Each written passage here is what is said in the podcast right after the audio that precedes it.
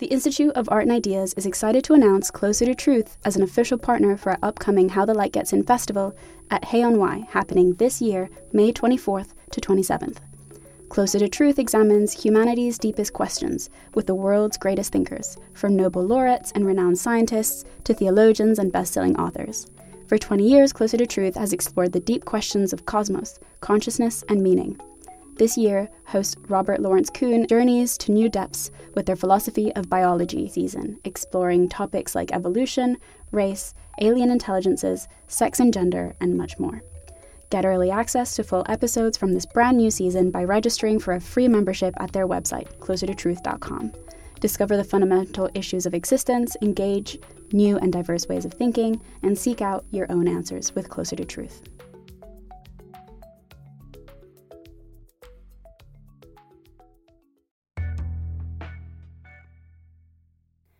Hello, and welcome to this week's podcast. In last week's episode, we launched into January's Brave New World, Brave New You series, with a debate on whether or not hospitals are good for us. This week's episode is a much less complicated question. What exactly is the meaning of life?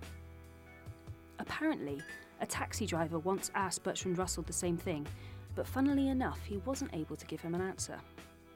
Well, in today's podcast, we've asked Mark Rowlands to give it a try. Mark Rowlands is Professor of Philosophy at the University of Miami and author of The Philosopher and the Wolf. So, I'm going to talk about the, the, the, meaning of life, get that sorted in, uh, in 30 minutes or less. Um, the sort of thing an academic philosopher would say about the meaning of life is what does that even mean? You know, what do you mean when you say what is the meaning of life? And what is the meaning of the meaning of life? It's not as pedantic as it sounds because what, what does it mean when you say what is the meaning of life? Well one way of thinking about it is well um, it's a question about what i should value. You know what should i value? What should i cherish in life? We're not really looking for a, relig- a religious answer whether life as a whole has a purpose whether god created life in order to f- fulfill some purpose. That's not really the kind of purview of philosophy. What we're looking for is what you might think of as meaning in life what makes my life or your life or anyone else's life a meaningful thing. The French existentialist philosopher uh, Albert Camus um, put it this way. According to Camus, suicide, he says, is above all a confession. It's a confession that life is not worth the trouble. So, one way of thinking about the meaning of life is, is, is this way well, what is it that makes life worth the trouble? And for different people, different things make their life important, okay? Make their life worth the trouble the sort of thing we're looking for in philosophy is a kind of general answer. You know, some people say, well, it's my children. Other people say it's my hobby, or it's the holidays I go on, or it's my work. What we're looking for is a kind of general answer which, which uh, incorporates all of these things. Okay, something that all of these things have in common would be the, the ideal. Right? So, what I'm going to do is, is, is present uh, and, and defend an answer to that, uh, that sort of question. And somewhat idi- idiosyncratically, I'm, I'm going to draw on various mythological stories, which are, of course, stories that are literally false. So, so a legitimate question might be, well, why study things that are, you know, literally uh, false? Why, why, why bother uh, talking about these things at all? And the answer is that I think these sorts of stories, they're, they're obviously allegories. Um, they, what they say uh, may be literally false, but in, encapsulated or incorporated in the story is is a message which can be can be true. So the stories can say can show something even if what they say is not um, in any way true. At least that's that's the idea. So I'll, I'll try and show that in the stories of, of, of certain immortal beings, stories of the gods and, and, the, and their victims in particular, uh, we, we find an implicit conception of the best sort of life that humans can live. Okay? Sisyphus for reasons that are not entirely clear, the, the stories vary. But he was con- whatever he did. Um, apparently, he was a very sort of clever, manipulative, deceitful person. But that doesn't really matter. For his punishment, the gods made him roll um, a big rock up a hill for all eternity. When when the, when he gets to the top of the hill, uh, it slips from his grasp. This is obviously an allegory, right? So what, what what's what's the message? Well, you know, it invites us to think about the ways in which our lives might be like that of Sisyphus. So daily, perhaps, you know, we might scurry off to a job where we we do the same sorts of things today as we did yesterday, and we'll do the same sort of things tomorrow as we do today. And then, you know, why are we doing this? Well, in part, perhaps for some, we have children, you know, and we, we want to raise them, and eventually they will grow up and they will have this, the same sorts of jobs where they do the same sorts of things on one day as they do on the next, and so on. So, so the difference between between Sisyphus and us is simply that whereas he returns to the foot of the hill to start all over again, we we leave that to our, our children. But the interesting question is, well, why is why is Sisyphus's punishment so horrible? What exactly is it about this punishment which is so horrible? Is it the difficulty? And you know, the way the stories usually go, they emphasize the, the huge size of the rock, the immense effort involved, you know, to, to get this rock to the top of the hill. But imagine the gods did it slightly differently. They gave him a sort of smallish pebble, you know, something he could easily fit in his pocket, if you like, stroll to the top of the hill. When he gets there, the pebble falls out of his pocket, rolls back down again, and he has to start all over again. And I think that punishment may be not quite as, as, as, as unpleasant, but it's still pretty nasty. So I think it's it's not really the size or the difficulty of, of the rock which is the, the problem. But you can imagine a variation on the story where the gods they take a slightly different route. So they they instill in Sisyphus by some you know psychopharmaceutical means or whatever, they instill in him an intense desire to ro- roll rocks up hills. Okay, now it's it's not clear that that makes his punishment any less nasty. In fact, in some ways, it seems even worse. Um, Camus, you know, said, well, at least Sisyphus in, in, in a sort of traditional story has a certain kind of dignity, right? As Camus said, you know, in his contempt for the gods, you know, these powerful, vicious beings that have imposed this punishment on him, one must imagine Sisyphus happy. I'm not sure that's that, that might be a little strong, but you can see that Sisyphus um, has a certain kind of dignity that's lost once his mind is manipulated in this way to make him want to do this pointless task over and over again. I don't think the issue of whether Sisyphus is happy really gets us to the, the, the crux of the issue either. The real horror seems to be the sheer pointlessness of the whole thing. The task aims at nothing, it achieves nothing. Imagine a variation on the Sisyphus story where his labors do have a purpose. He's rolling this rock and it's up a hill, and it doesn't roll back down again. He goes back down and gets another rock and gets it to the top of the hill. And after then, you know, eons of, of, of labor, let's suppose, he, he finishes this task. He's built some some you know temple or something like that, which is beautiful and withstands time and so on and so on. What then? And there are various strategies Sisyphus might then adopt with regard to the rest of his immortal life. Uh, the first strategy, well, we just bask in the afterglow of mission accomplished. There it is. There was this horrendous task I had. I've achieved it. Now I can bask. I mean, the problem with that is, well, it seems to, um, it's going to get old very quickly. How long can one, you know, legitimately bask in, in, in, in, the, in the afterglow of mission accomplished. Another strategy would be to find um, another meaning giving purpose. Oh, well, done that. Now let's go on to the next. But th- th- this sort of strategy is also fraught with, uh, with difficulty, right? Because what if you can't find one? How many meaning giving purposes can life have? right? Perhaps one should learn to be a little less cavalier with one's meaning giving purposes. I don't know. And there's also, I mean, the dreaded possibility of comparison. Okay, you've achieved this purpose, now let's find another one. But what if the other one is, you know, well, just not quite as good? Or what if, perhaps worse, it's much better? So that the sort of majority of your life you spend, you, you now realize is a sad waste.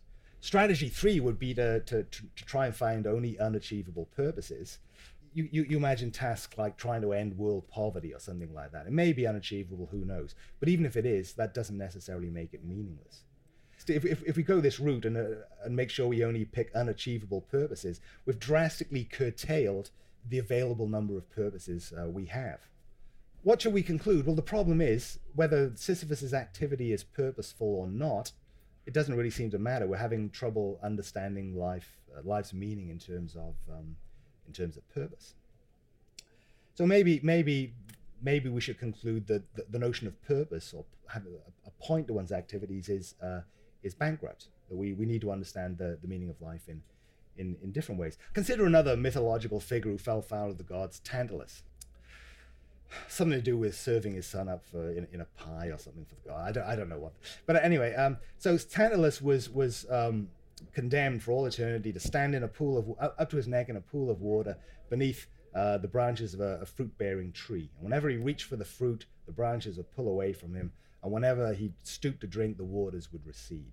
there's an ambiguity in the notion of purpose which emerges when you we think about the message of Tantalus. There are some things we do for their own sake, and there are some things we do only for the sake of something else. And work is the, the classic example of uh, activity whose purpose is extrinsic. Um, you know, we work in order to get paid. Uh, some people claim, I, I, li- I like my job so much I would do it even if they didn't pay me. Uh, they, they, they wouldn't, I suspect. But but uh, but even if they did, I mean, there's going to be some aspects of the job that are just not going to be very pleasant, and you have to do them anyway. So the value of work is is, is what philosophers say is instrumental. It's like the value of money or medicine. So ima- imagine a life of pure work, a life where you only ever do something in order to get something else.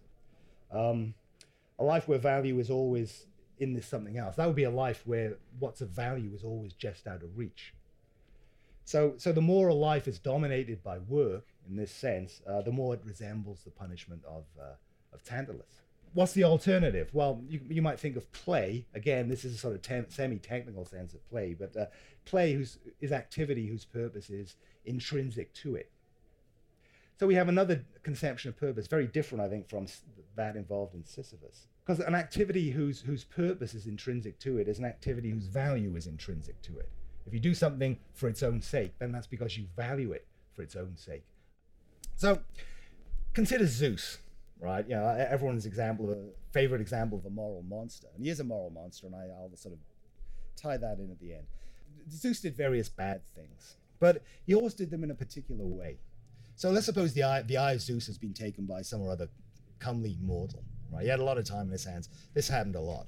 So um, there are certain advantages to being the, the sort of the most powerful of the gods, but also certain disadvantages. Zeus will never experience the, the thrill of the, the chase, the sort of will she, won't she, or, or will he, won't he, in some cases, uh, sort of um, worries. So what does Zeus do? Well, he he he makes things into a game. You know, um, he seduces Alcmene by disguising himself as a, a husband, Am- Amphitryon. Uh, seduces Leda. Well, the, the, the, a swan was his preferred uh, means there. Um, and so on and so on. Or, or, or, imagine you're Zeus and you want to do something bad like release all the evils of the world. Um, you could do that anyway because you're Zeus, right? But what do you do? Well, you create a woman who you give to a guy called Epimetheus. Why? Well, because his brother Prometheus screwed you over in some way, you know, that uh, um, in, the, in the sort of knowledge that she will um, open the box. Um, what's Zeus doing? Well, he has a certain, a certain MO. He, there's something he wants to achieve but he chooses an unnecessarily difficult way of of achieving it, right? Um, and that I think is the sort of the the the essence of play. There's a guy called uh, Wittgenstein who once argued that we can't we can't explain what it means to play. Play is what he called a family resemblance concept. We can't specify what what a game is, for example. Um, there's also an, another guy, much less known, called Bernard, Bernard Suits, a Canadian philosopher, who actually showed that Wittgenstein was probably wrong and came up with a very good definition of a game, which involves two elements. On the one hand, there's the, is what he called a prelusory goal. So that's a goal that you have that can be achieved independently of the game. Um, the second element is the what he calls a lusory attitude. So what you do when you play is you choose a less than maximally efficient or an unnecessarily difficult way of achieving a goal. Why? Well, just so you can do it in that way. So you imagine, you know, the case of a runner, a very simple game, getting from A to B, or A to A if they start and finish at your own house, you know. Um, you could do that by various means. You could hop in your car, but you choose a, a less than maximally efficient way. Why? Just so you can do it in that way. Um, that's what that's what it is to play, I think. So imagine if, if, if you were a god, how would you spend your immortal existence? Um, everything you want, you can easily get, more or less.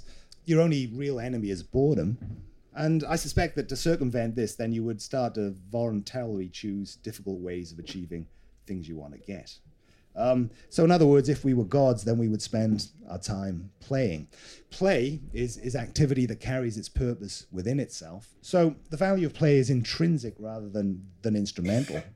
Uh, and play in its pure form is something that you do just to, uh, just to do it and for no other reason. So, as a first approximation, the meaning of life is play. Um, this isn't quite right. I mean, there are various, you know, various objections that I think could be raised to this. So, you know, is this is this an invitation to to idleness and indifference, as one of the things that Schiller said might suggest? I think the answer to that is not necessarily, because play designates any activity uh, that you do for its own sake. Uh, so it includes uh, things like, you know, artistic creation, scientific discovery, and so on. If you do these things for their own sake and not for the sake of anything else. So, you know, play needn't be frivolous. It can be very, very serious, sometimes sometimes deadly serious. Uh, nor need it, nor need it be fun. Um, it can be experientially very um, very unpleasant sometimes. As anyone who's who's run a marathon in an overweight and undertrained state will will will know. Uh, and it's not necessarily about happiness. It's very tempting to think that the meaning of life is all about happiness, but happiness, I think, is is corresponds to two very different things. It divides up into two very different things. This is part, I think, of what Schiller's getting at when he talks about the, the futile pleasure that smooths the empty face. Um, so you imagine you come back, you come back home from a hard day at work, and you you get a drink from somewhere, and you sit down to watch a, a well-crafted sitcom. This can be undoubtedly, you know, pleasant, experientially pleasant. But what that is really is just a kind of distraction from how much of our lives have become dominated by by work. Um, this kind of so, so, this is a, a, sort of distraction from just how much our life has become dominated by the instrumental instrumental uh, value. There's a kind of joy I think that goes with playing that children know best, and we've tended to you know we tended to forget when we we got into the business of growing up and becoming someone. But there's a kind of joy that, that goes with with doing something for its own sake and not for the sake of anything else. And I think that's uh, that's what things are about. Nevertheless, there's, there's something wrong with the idea that the meaning of life is play. There's something not quite right. Um, and, you know, to, to realize what this is, we, we need only remember that Zeus was, after all, you know, a moral monster.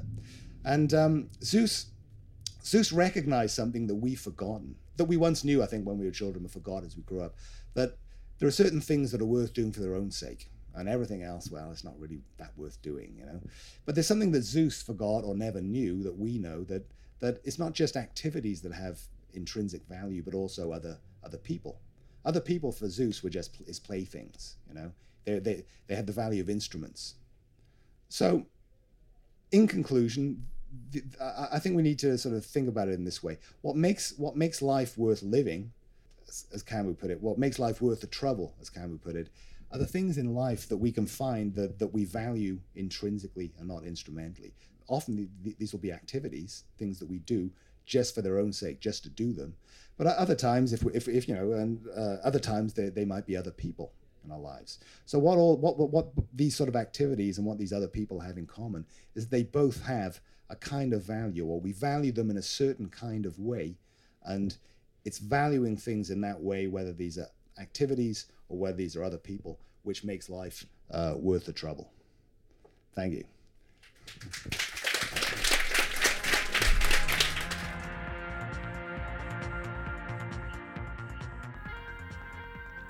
We hope you enjoyed this podcast, which was brought to you by the Institute of Art and Ideas. So, what do you think?